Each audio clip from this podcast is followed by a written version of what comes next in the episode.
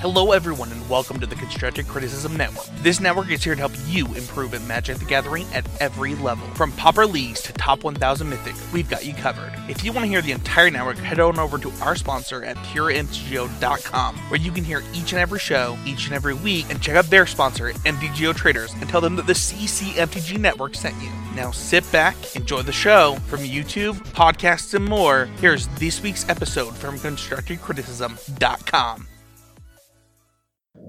How's it going, everybody? It is about 2 o'clock, Friday afternoon, May the 15th, 2020, and it's time for this, the 72nd or 73rd. I honestly can't remember at this point. We're in the 70s, but it's time, it, we're, we're between 70 and 75. Anyway, I think we're 73, maybe. 73rd trip down the homeward path. My name is Adam. I'm a husband, father of three, I just finished probably hour 58 this week at work. So somehow, some way, we try our best using the time and finances that we have available to us to make competitive magic a possibility. Even though necessarily we're not focused on the grind, we still want to improve.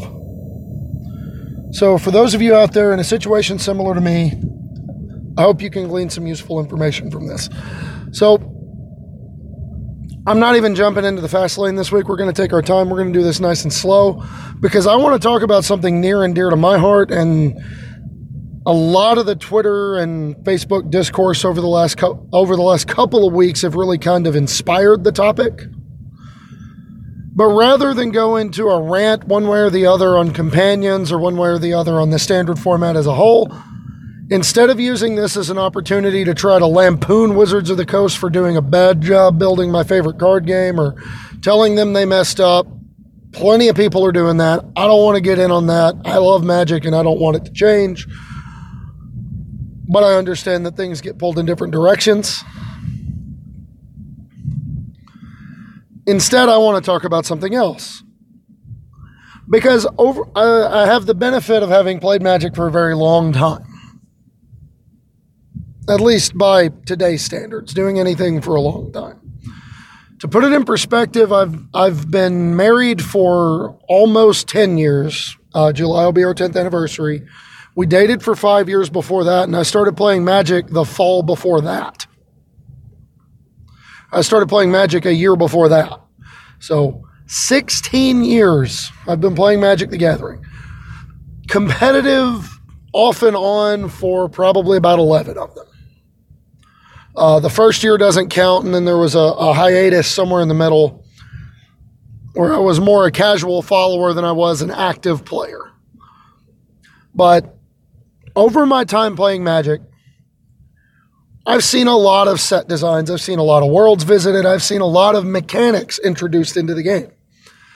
And got to thinking about it because of a lot of the discourse around how busted companions were. And it seems like the conversation is either it's not as busted as affinity, so it's not busted, or it's the most broken mechanic of all time because you start with an extra card always in your hand and you always have access to it. And there's not really a lot of in between on them. And I've already said my piece about companions. I like them, I enjoy them. It's an unpopular opinion, but I enjoy them. I think they present unique aspects to deck building. I think the the design on them is fantastic. Yes, some of them are too powerful, especially Lurrus and older formats. I get it. Wholeheartedly, I understand where you're all coming from. So rather than try to, you know, beat that dead horse, I want to talk about something else, which is the family the macro archetypes of mechanics over the course of Magic's history. And this is where things get a little dicey for some people. Just like in anything, the way the reason I got to thinking about this is because my mind seems to work better when I can compartmentalize things, when I can find similarities between things. I think it's why I enjoy magic so much is like trying to connect dots, even sometimes where it doesn't look like they should be. And in doing this with mechanics, in trying to bleed, you know, trying to figure out what mechanics are most like each other, it really kind of revved up the deck building engine again. I'm really excited to get home and get to building decks today or get to tuning decks today. So for me, as is tradition, I always seem to find a way to fall, file everything away into three distinct camps with the little nuanced things in between. The first one I want to talk about is the most egregious of the mechanical identities. It's the most obvious one. It's the one we see the it's the one we we are most readily like mind, body, and soul ready to dive headfirst into when we see them. And that is the parasitic mechanics or the aggressive mechanics, which is to say, when a mechanic is parasitic, when a mechanic is aggressive by design, it wants you to play a very specific style of deck. When I say that, I mean like, I'm not talking about Lurrus asking you to play a bunch of card, a bunch of permanents that cost two or less, because even within that even within that wheelhouse, there's a lot of different ways you can build that deck. The idea behind parasitic mechanics is actually the opposite. The decks are, there's not a lot of variation in decks that are built around parasitic mechanics. The idea behind a parasitic mechanic is you want to play as many of the cards that do that thing as possible, and in exchange, all of them get better. Individually, they may be less powerful, but put together, they are infinitely greater than the sum of their parts. Like mind blowingly better than the sum of their parts. Some of the, the most important examples of parasitic mechanics are tribal decks. And one of the reasons you buy into parasitic mechanics is the fact that they buy you both a level of efficiency and card advantage. They tend to pay you off in both ways. A really good example is like tribal decks. You look at elves and goblins. Elves pay you off with a massive, overwhelming mana advantage. Similar to a storm deck, similar to uh, something an, an, engine card like a wilderness reclamation. They're they're mechanics and designs that are pushing you down a very very particular path. But if you follow the rules that these mechanics, these card designs give you, you are paid off in a massive, meaningful, robust way. In the case of Wilderness Reclamation, you essentially get to take two turns for every one of your opponents. In the case of a card like Fires of Invention, you get to play double the mana worth of spells compared to your opponent. In the case of, uh, what is it? In the case of Goblins decks, you get to put large amounts of power and toughness onto the table way sooner than you have any business doing, and it gets to start attacking. You know, a card like Goblin Lackey is not very good if you don't have a lot of goblins in your deck. it's also not very good if those goblins don't then help you make or get more goblins. So, the more goblins you play in your deck and the more cards in your deck that care about goblins that are themselves goblins, the better all of them will be. You know, Skirk Prospector is a, a, reasonable magic card because it can jump you from one to three mana on turn two, allowing you to cast a three drop, then cast another three drop. Like it's fine. But when you play Skirk Prospector with Goblin War Chief, and then can untap and cast Siege Gang Commander, now you're doing stuff. Now you're doing something huge. Another really good example of a parasitic mechanic is affinity. I don't need to tell you how busted affinity is. It reduces the cost of your cards to well below what their mana threshold should be. Any any mechanic that allows you to passively generate an advantage just by playing a specific card type that eventually ends in you casting all of your spells in your hand for 1 to 0 mana is unyieldingly powerful. There's a reason the artifact lands are banned in modern. There's a reason Affinity is still one of the better strategies in Pauper, even though cards like Gorilla Shaman and various other powerful artifact removal spells exist in, in Pauper. It's because Affinity is busted when everything comes together. Dredge is another classic example of a parasitic mechanic where, as someone on Twitter put it, you could print a literal blank piece of cardboard.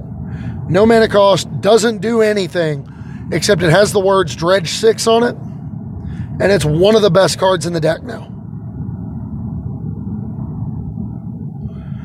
Because the more cards you play that have Dredge and the more cards you play that allow you to draw cards and put cards into your graveyard, ideally in reverse order, putting cards into your graveyard and then drawing, the more powerful all of your dredge cards are going to be, and the more powerful your supporting infrastructure for them is going to be. I still have vivid memories of the old extended format and getting turn two'd by dredge.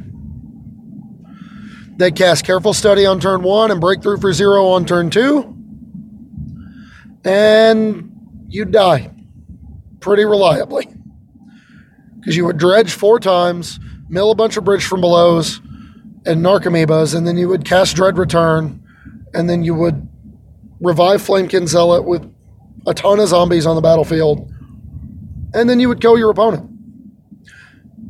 Know, to do the math, if you milled two bridges and a Flamekin Zealot and a Dread Return out of four dredge attempts with breakthrough, and then discard your hand, which could potentially also contain copies of Bridge from Below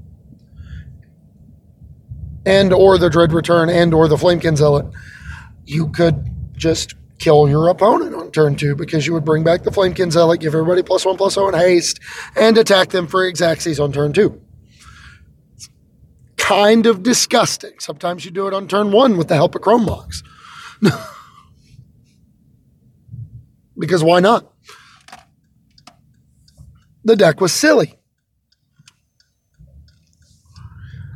So how does it work if you yeah, you don't buy into dredge a little bit. You don't like yes i know there were mid-range decks in standard when dredge was in standard that played like two graveshell scarabs and a life from the loam as an engine. Like that's fine. Graveshell scarab was a hard card to get rid of but when you're in for dredge you really want to be in for dredge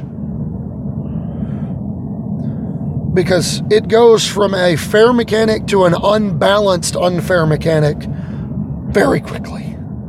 Same goes for affinity, same goes for you know, tribal themes, even the mid-rangier ones. Fairies was an unfair tribal theme. Bitter Blossom should have never been made a fairy.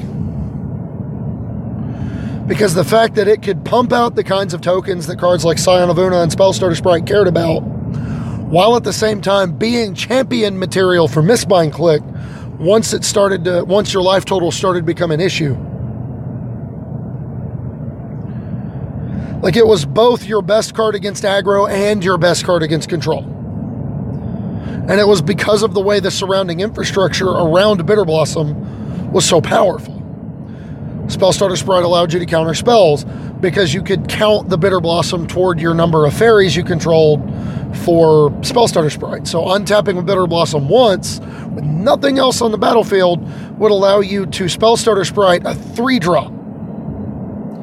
Oh, and by the way, I can still kill your kill your creature or uh, bounce your thing with this unsummon. Like, come on. The tempo is huge.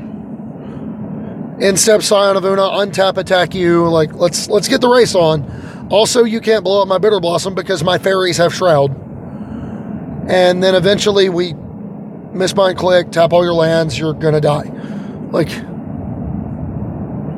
and in that same situation, the Bitter Blossom does a good job protecting you from having your face blown off by an aggro deck. And then once your life total becomes a liability, you can just turn it into a 4 4 that will put the Bitter Blossom back if they kill the 4 4, which will conceivably even up the stakes on the battlefield. It was just a messed up card design. And a lot of it was made possible because of how many good fairies cards there were. My friend Mike Weeks up in North Dakota played fairies from the day Lorwyn released until the day it rotated out of standard. And he was the saddest person, I think, quite possibly in the world when he was no longer allowed to play fairies in standard anymore. He played fairies in extended before the Riptide Laboratory technology was found. And it was because of the fact that he could use Spellstutter Sprite. He could use Scion of Oona to turn the game from a controlling one to an aggressive one. Flip the game, flip the script on a dime. You, don't see that with a with a mechanic like some of the other ones we're going to talk about. Parasitic mechanics want you to build your deck a specific way. And in exchange, they pay you off leagues above the average efficiency and or value that you should be getting. Thoughtcast is a messed up magic card when you're playing a lot of artifacts. When you're not, it's really not. You know, the deck, if I had to build an Oathbreaker deck tomorrow, I would build Saheeli Sublime Artificer with Thoughtcast as a signature spell because Saheeli makes artifact tokens which in turn makes both the Thoughtcast better and it makes the Saheeli better because it means I can flesh out the deck with a lot of artifacts, which in turn makes my Thoughtcast better. It's a very simple, straightforward implementation that's probably a little too good, I'm being honest. So, moving from the, the parasitic or the aggressive mechanics, the ones that dictate to you in no uncertain terms how you're going to play magic, how you're going to build your deck in order to support these. We move to the second stage, which I would call the semi parasitic or semi linear mechanics, or jokingly, I called them the passive aggressive mechanics, which are the mechanics that are good on face value. Like individually, the cards that have them are like solid but if you want to buy in, there's a deck there and it probably makes all your cards better. These kinds of mechanics tend to pay you off pretty consistently in the form of value, i.e., card selection, card draw, or, you know, graveyard recursion, something along those lines. These are the kinds of mechanics that really want you to, like, they, they gently suggest to you how you need to play Magic. A really good example of one of these mechanics is Heroic. The Boros Feather deck did not play a lot of heroic cards. What it did play was a lot of spells that targeted your own creatures.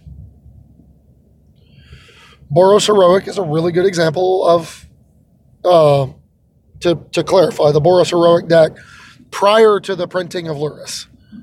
the Boros Heroic deck with uh, 10th District Legionnaire, Adanto Vanguard, Feather the Redeemed.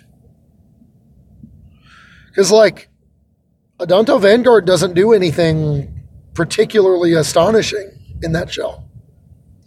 It's just a creature that's really good to target with stuff because it's hard to kill in response. 10th District Legionnaire is a really good card to target because it gets a little bit bigger and gives you some card selection. Most importantly, when you're playing a card like Defiant Strike and planning to loop it repeatedly, giving you the scry before the draw turns every Defiant Strike into a preordain, and then you get it back at the end of the turn thanks to Feather. That's a lot of value. That's a lot of control over the cards you're drawing, and that's really important in a deck like this. But you can take that idea, that approach of I can get this, you know, you take that approach, you can even take that approach to Pioneer, where you can take Feather and Defiant Strike and play a card like Young Pyromancer, which gets which pays you off for targeting your stuff with with uh, instants and sorceries by just making you a token every time you play an instant or sorcery. That's value. That's powerful. That's effective. I like it. But on that sa- by that same token, uh, uh, by that same token, you can move to uh, a more dedicated heroic build, and suddenly you're in for cards like Favored Hoplite, more more card effects that are similar to 10th District Legionnaire. Maybe you play the third color. You know, you keep going a little bit further down the rabbit hole. Originally, I had energy under the parasitic mechanics, and to an extent, it is. But based on how it was used while it was in standard, it actually falls more in line with what we're talking about here. You could build a dedicated energy deck. The Temur Energy deck was one of the better mid range decks of the standard format, but it was largely on the axis of it had the best mana. It had uh, a lot of cards that generated value, and it gained access because it played so many energy cards. It gained access to a resource that it could use like additional mana you know, use like additional mana and or uh, card text to stockpile. Like Whirler Virtuoso on its face is just a 2 3 for 3 that makes a 1 1 flyer. Like if the ability to make 3 energy resolves, it's a 2 3 for 3 that makes a 1 1 flyer. So it's 3 power, 4 toughness for 3 mana, 1 1 of which flies. That's okay. That's, that's a pretty good on rate card. Makes it difficult to play them with a bunch of spot removal. Rogue Refiner drawing a card is really effective, but it also gives you that two energy, which can turn into something later. And then the further you go down that energy rabbit hole, the more powerful kinds of effects you can start to stockpile, and the decisions you make matter more. But even without Rogue Refiner and Attune with Aether in the format to give you free energy just laying around, Cards like Glint-Sleeve Siphoner, Whirler Virtuoso, Aether Hub were still reasonable includes to decks that weren't interested in lots of energy.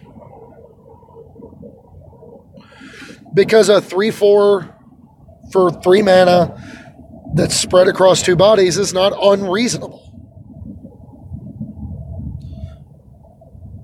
Yeah, it's good against aggro because it's two bodies to chump block with to allow you to get to your haymakers. It's good against control because it's uh, two bodies, it's harder for spot removal to keep you in check, so on and so forth. And it's the kind of card that, like, if they have a lot of spot removal, you can just stock up several copies of Whirler Virtuoso's energy in the bank so that when the last one resolves and they finally don't have the removal spell, you've got enough energy banked up that you can just make a bunch of tokens and now they're on a clock. But on balance, like Glint-Sleeve Siphoner was just a reasonable engine card. Another really good example of one of these mechanics is Adventure in Standard right now. A lot of the most heavily played Adventure cards are just good Magic cards. Lovestruck Beast is a good Magic card. Bonecrusher Giant's a really good Magic card. Brazen Borrower is a really good Magic card but you put all of them into the same deck and then you play Lucky Clover and Edgewall Innkeeper, and they go from being good magic cards to each one of them becomes scalingly more powerful. You get access to a lot of additional card advantage. You get a lot of additional information. You can make a lot of decisions in a given turn. You get a lot of options at your disposal. You know, Fae of Wishes becomes part of that shell escape to the wild, so on and so forth. You gain access to a lot, a wealth of power levels. But in the end, a lot of that power level is rooted in the fact that you're gaining all this extra value by buying into this energy. It's not necessarily that the deck is just busted, it's, it's very good. But at the end of the day, it's kind of a mid rangey big creature deck that wants to kill you by attacking you with giant beanstalk giants and four threes and three ones with flying, and five fives. There's nothing actually fundamentally unfair about what you're doing.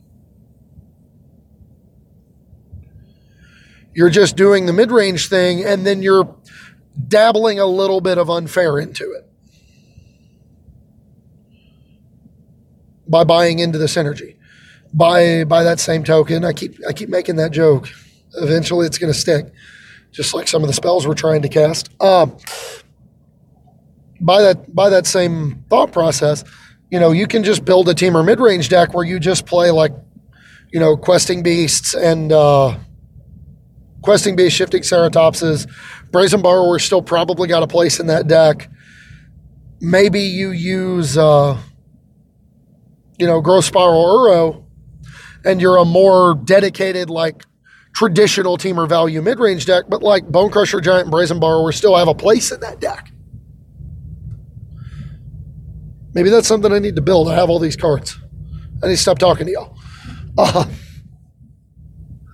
you know, Bone Crusher Giant and, and Brazen Borrower are just independently very good magic cards. But then when you buy into the synergy behind the adventure mechanic, there's also enough there to create a more linear shell. So it kind of toes the line, adventure toes the line between being a parasitic mechanic where you want as many cards with adventure as possible in order to maximize all of them, to being the next classification I want to talk about, which is, well, we'll get to it in a minute but there's a ton of examples of mechanics like this over the years. Excuse me. Oh, I'm trying to think, trying to think. A mechanic like Battalion from Return to Rav wants you to be attacking with lots of creatures. Well, naturally, your red white aggro decks are going to want to attack with lots of creatures.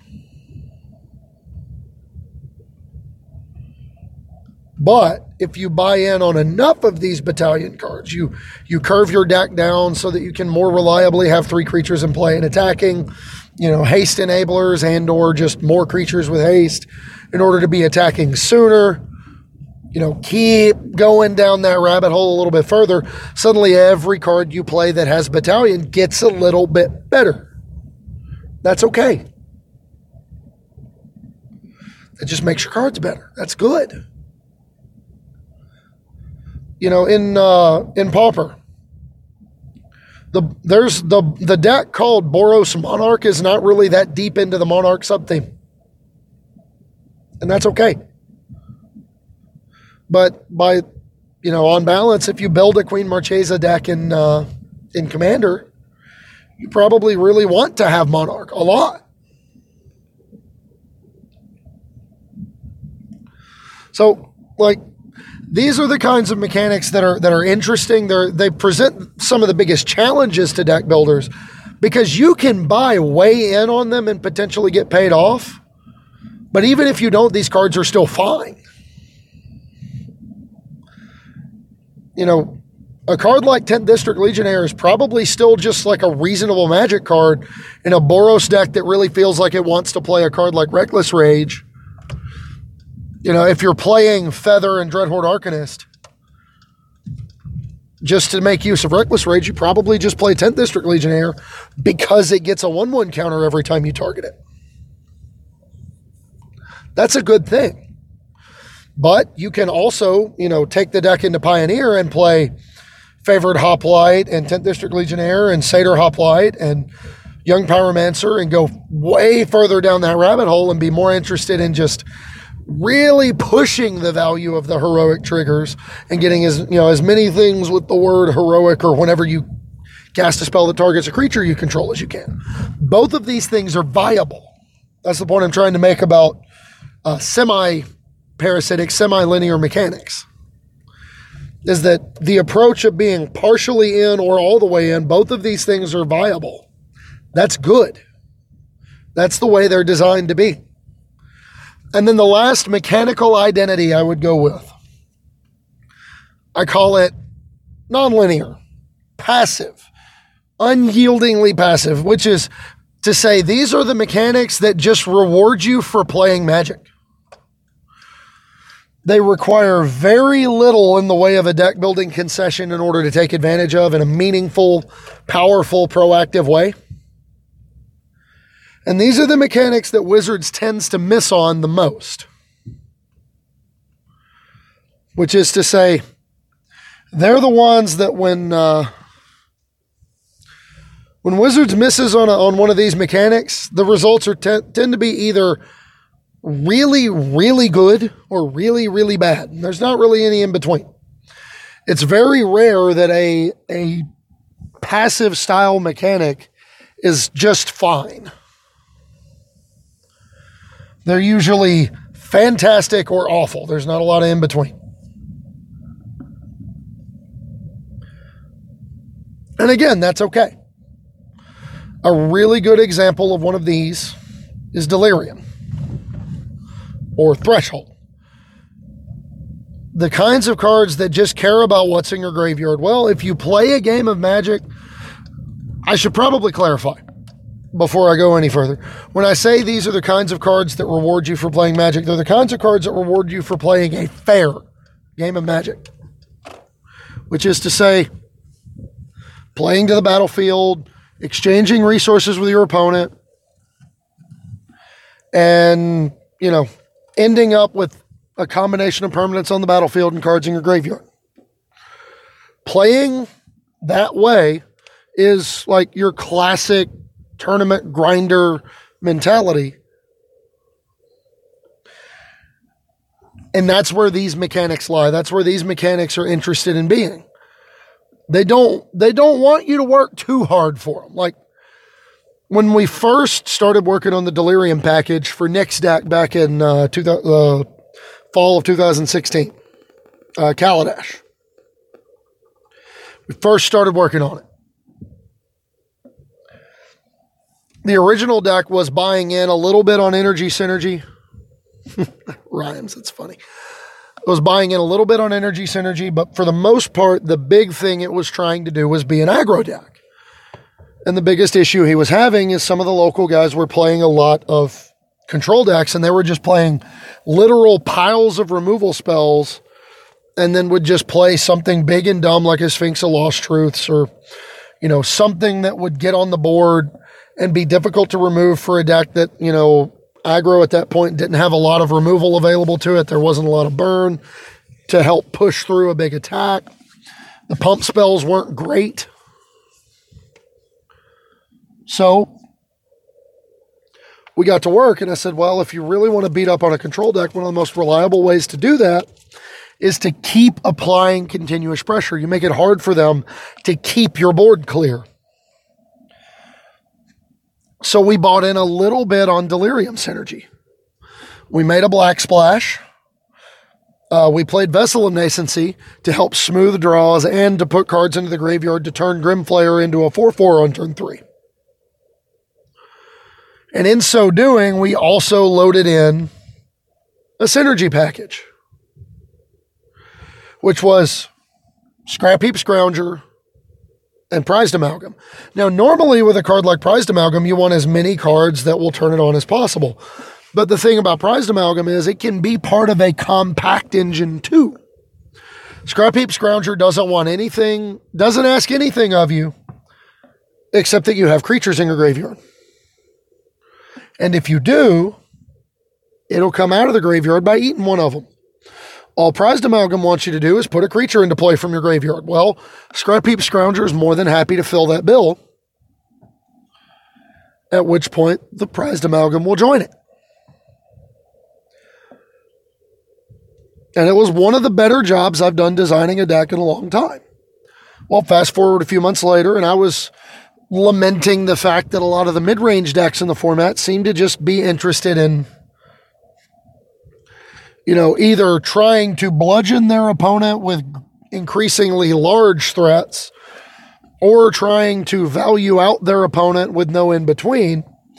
And Nick and I sat down and built a bigger mid range deck that played Grimflayer and Ishkanah. And we also played Liliana Death's Majesty and Walking Ballista because Walking Ballista could then, in turn, in conjunction with uh, Vessel of Nascency, put a creature in the graveyard that would turn Grimflayer into a 4 4, which allowed it, allowed it to punch a little bit above its weight class. It allowed us to play. Uh, what is the card? Uh, Traverse the Ulvenwald to go get additional copies of Walking Ballista against the copycat decks. You know, if you you vessel on three and they don't have the turn four combo, you can just ballista. You'll crack vessel at the end of your turn, go get ballista, untap ballista for two. Now I can interrupt the combo twice.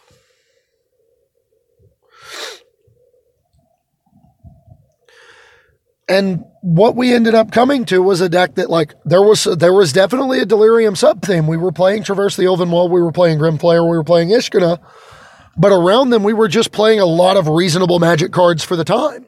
We didn't really have to make any deck building concessions to them. You wanted to play Vessel to smooth your draws over and help fix fix mana. You wanted to play Grapple with the Past to mill cards into the graveyard and then buy them, you know, Grapple with the Past plus Walking Ballista was a recurring way to interrupt the cat combo.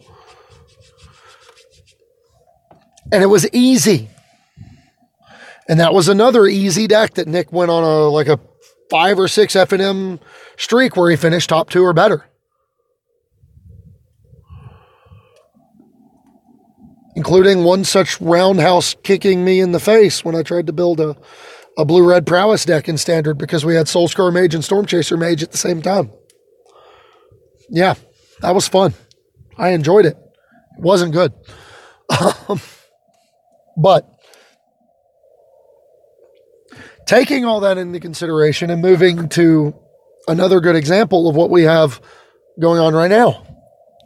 Delve is a really good example of a, of a passive mechanic where Delirium hits the sweet spot in terms of appropriate power level for the lack of deck building concessions you have to make.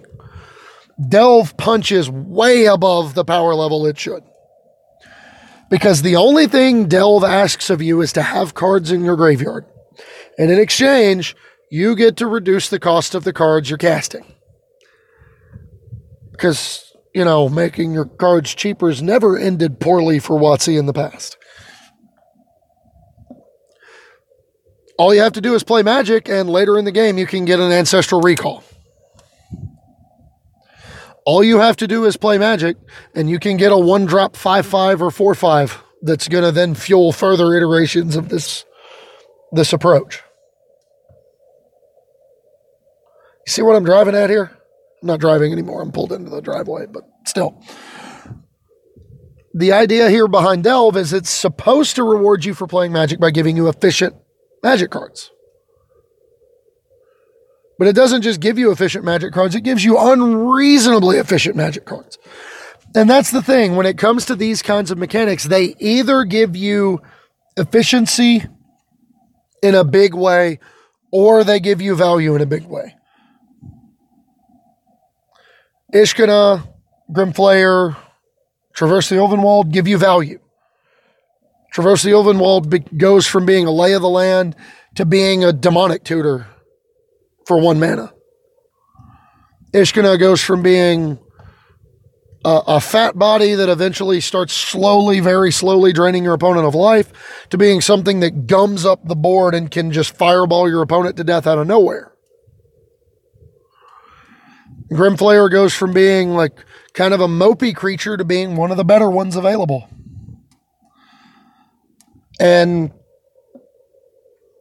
I mean, that's that's primarily value because Grimflayer then turns around and gives you card selection.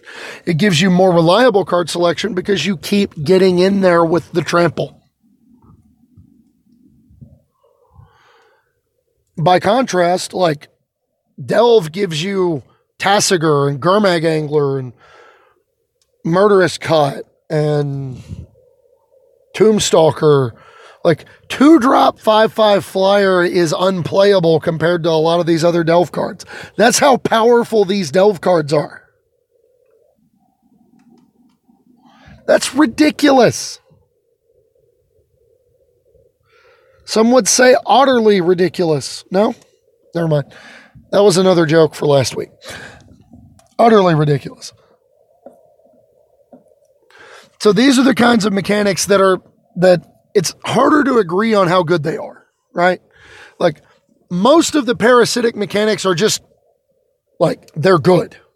They're straightforward, they implement well, they're really good. Affinity, Storm, Dredge, Tribal.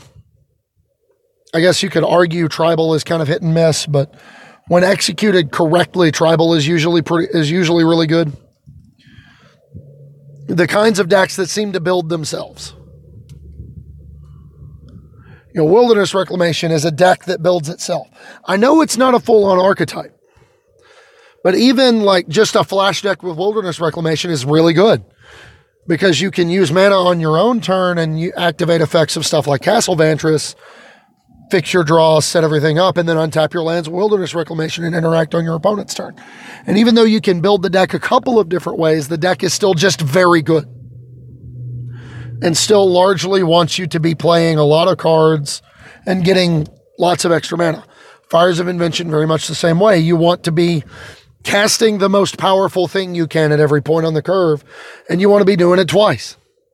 It's not really a you know, yes, you can do it in different colors, you can do it in a lot of different ways, but the end result are the end results are decks that play very similar.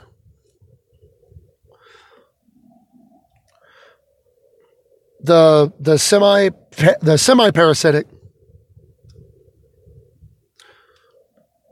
I mean, vehicles is another really good example of semi parasitic.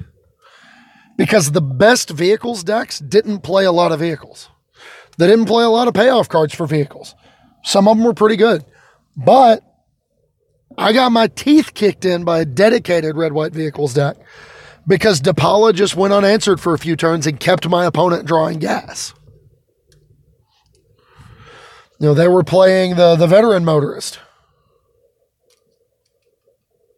They were playing um what is it? What is the card's name? Uh, I can't remember you know, another good example is like the the hardened scales archetype is one of these, where you can just play hardened scales and winding constrictor in a deck that doesn't really care all that much, but like plays a lot of creatures that just happen to be reasonable. You know, play it with walking ballista, hangarback walker, and just kind of gradually overpower your opponent in classic big dumb green mid range style. Or you can buy in on the premise of playing uh, mono artifact creatures with metallic mimic so that you can harden scales on one, metallic mimic on two, and then drop every X cost construct in your hand with two plus one plus one counters for no mana. It's a really powerful ability. On balance, something like adapt is another good example of a passive mechanic. Like you don't really have to do anything to play adapt other than pay mana. And a card like Growth Chamber Guardian, all you're doing is casting a two drop and then making it into your three drop. If it lives, you're forcing your opponent to have an answer for your three mana activation, and you still have a bunch of cards in your hand. That's not really any different than any other game, except sometimes you have an extra card left. That's not a bad thing you know, Benthic Biomancer is like a reasonable magic card. One drop curves into its adaptability. Maybe that's a case where you can get away with playing something like an Obosh or something like a, you know, Benthic Biomancer, I'd imagine, is actually a pretty reasonable magic card with Lurrus because it loads stuff into the graveyard. Like Lurrus doesn't really ask all that much of you from a deck building perspective. That's why it's so good in older formats. It doesn't ask you to do anything you shouldn't already be doing building your decks with a tighter, more efficient mana curve. That's why Lurrus is too powerful in older formats. And I would argue Companion largely sits in this gray area where some of them, like all of them are fairly passive in how they how they impact the game. They ask you to build your deck a certain way, yes, but a lot of the times the kind of deck you would want to play that card in for whatever ability it has is exactly how you'd build your deck anyway. The lone exception being Lutri, who's just like fine, I guess. Like it's an extra card in your hand.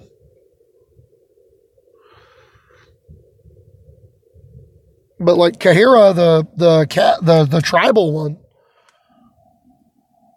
the only thing you have to do is make sure everything has the same type. And a real easy thing to do to make sure everything has the same type is don't play any creatures. That's why the blue white control deck and Pioneer can play it. Uh, Scotty Porosky, one of the one of the one of my Twitter people. I hope I pronounced your name right.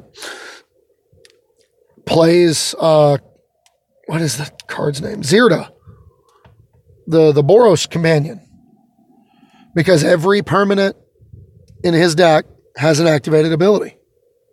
Because the only permanents in his deck are not. What is it? Yeah, every permanent has an activated ability because even Shark Typhoon is a permanent, but it has cycling, so it has an activated ability. So Zirda is allowed to be the companion. It just functionally starts the game as an eighth card in your hand. Like these are the kinds of mechanics that buying in doesn't really pay you off like super substantially. It kind of makes your other cards better, but by and large, it just makes your first card better.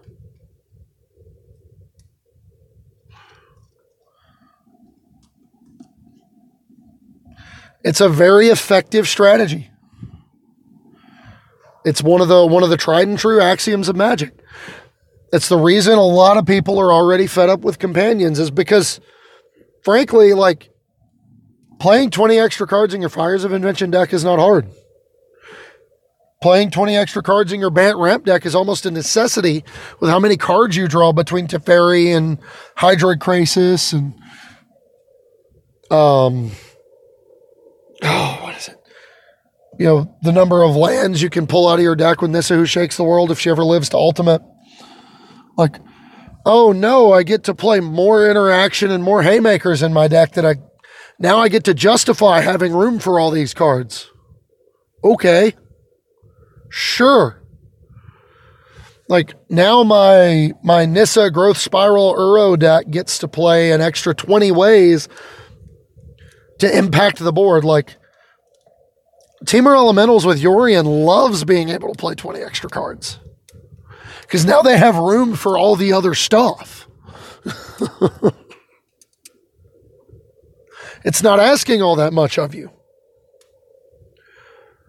The only companion really that asks too much of you from a deck building perspective is Lutri. And it's the one that's banned in the one format that it wouldn't ask very much of you. So bear in mind over the years when it comes to mechanics, always try to view them through the lens of how what they're asking of you from a deck building perspective. Are they asking a whole lot in order to maximize something? Are they telling you, are they dictating to you aggressively how you're supposed to play the game? If they are, they're parasitic mechanics.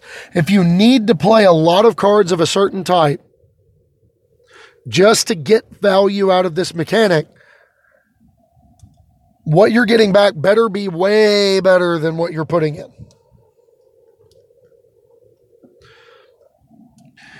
If they're asking you to play a few cards that you otherwise normally wouldn't, in order to really maximize it, but a lot of the cards are like fine on their own. See how far down the rabbit hole you can go, push it as hard as you need to. But at the end of the day, some of those cards are still probably just reasonable to play in other decks. And then if it's not asking too much of you, just play the cards. Like, I don't know what to tell you beyond that. Mechanics and magic are weird. Some of them make you work harder than others, but a lot of the times, the ones that make you work the hardest are the ones that will pay you off the most if you get it right. So that's what I want all of us to do, right? Go out after this is all over and go get it right. And while we're on that subject, if you want to get it right next week, if you want me to get it right next week, find me on Twitter. I'm at Homeward Path MTG. Find me on Facebook. My name is Adam Spain. Find me on the Facebook group, the Homeward Pathfinders. If you're a patron of the show, like our newest patron, Brandon Wheeler, who's been a longtime listener big supporter, one of my best magic friends that I've never met face to face now. If you want to be a patron like Brandon, patreon.com slash homewardpathmtg. You will gain access to the Discord at $1 a month. At $3 a month, your deck gets pushed to the front of the line to do for the Fast Lane segment when we do it. And at $5 a month, we collaborate and write an episode about a topic that you want to cover in the way that you want me to cover it. And Brandon's got a really good one lined up. But I really want to do some research on it and make sure I know what I'm talking about before I go into it, because it's to be an it's to be a topic I want to take great care in uh, in approaching. It's a it's a really difficult one, so it's one I want to do some more research on before I try to before I try to pretend I'm anything resembling an authority on it. So, again, that's all I have for this week, everybody. I hope you enjoyed it. So let's go into our favorite segment every week. It's time for the MTG dad jokes. I'm a husband, I'm a father. I have three of those little bundles of joy. I'm not going to say the first thing that came to mind because I love my children. I just don't always like what they do.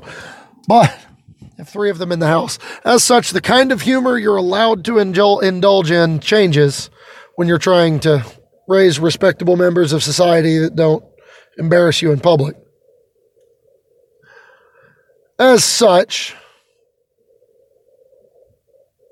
I do that one last time. I bet I did. I'm pretty sure I did. That one I know I didn't. Ah. But I love a good pun and I love magic, and putting the two together just seemed like a no brainer. And then I found out they were already out there and people were already doing them. So I thought every week on the show, I read as many of these as I can find. First up is from Brian Sharp, who's another longtime listener, who says, Episode 71, I will reply to it again because these things are never just funny once. I said, it's almost like they cycle. like it. Oh, I had another one. Uh, Seth, probably better known as Saffron Olive on MTG Goldfish, put up against the odds Song of Creation, to which Jess Estefan said, Are you only playing against Obosh decks? against the odds. I said, Oh, this is utterly fantastic. last but not least, ah, click draw, click draw. Last but not least, we have from the Maverick Girl on Twitter put up uh, the price jump of Vexing Shusher, which has jumped 193% in a few days. Not just dead sure why, weird commander stuff. I don't know. Says nope, don't like that. And Chantel Campbell says you would you say it's vexing? And then we have the gif of Horatio Kane putting on his sunglasses. Come on, that's great. It's definitely vexing. I don't like watching prices go up on anything. That's all I have for this week, everybody. I hope you enjoyed it. Uh, remember, as always, if you like the content and you're consuming it on YouTube, obviously, leave a like, comment, subscribe. If you, again, if you want to support the channel directly, patreon.com slash homewardpathmtg. If you want to check out other content from great creators, head over to our sponsor, puremtgo.com. All the stuff from the Constructed Criticism Network is there, as well as uh, my brain is non-functional today, as well as the stuff that I put out every week. And last but not least, I'm going to leave you with the thing I've been leaving you with ever since the whole pandemic began everybody's going through something tough right now. You never know what somebody else is going through. So when you're dealing with people, it's really easy to be interested in trying to dunk on them. It's really easy to be interested in trying to trying to belittle, trying to put down. I'm not wired that way. So when I'm interacting with people, I always remember the words of wisdom from the 12th Doctor, portrayed brilliantly by Peter Capaldi, in which he said to himself as he was regenerating, Never be cruel. Never be cowardly. Remember that hate is always foolish. Love is always wise. Always try to be nice, but never fail to be kind. So go out, well, interact with each other anyway. Be kind, and we'll catch you next week.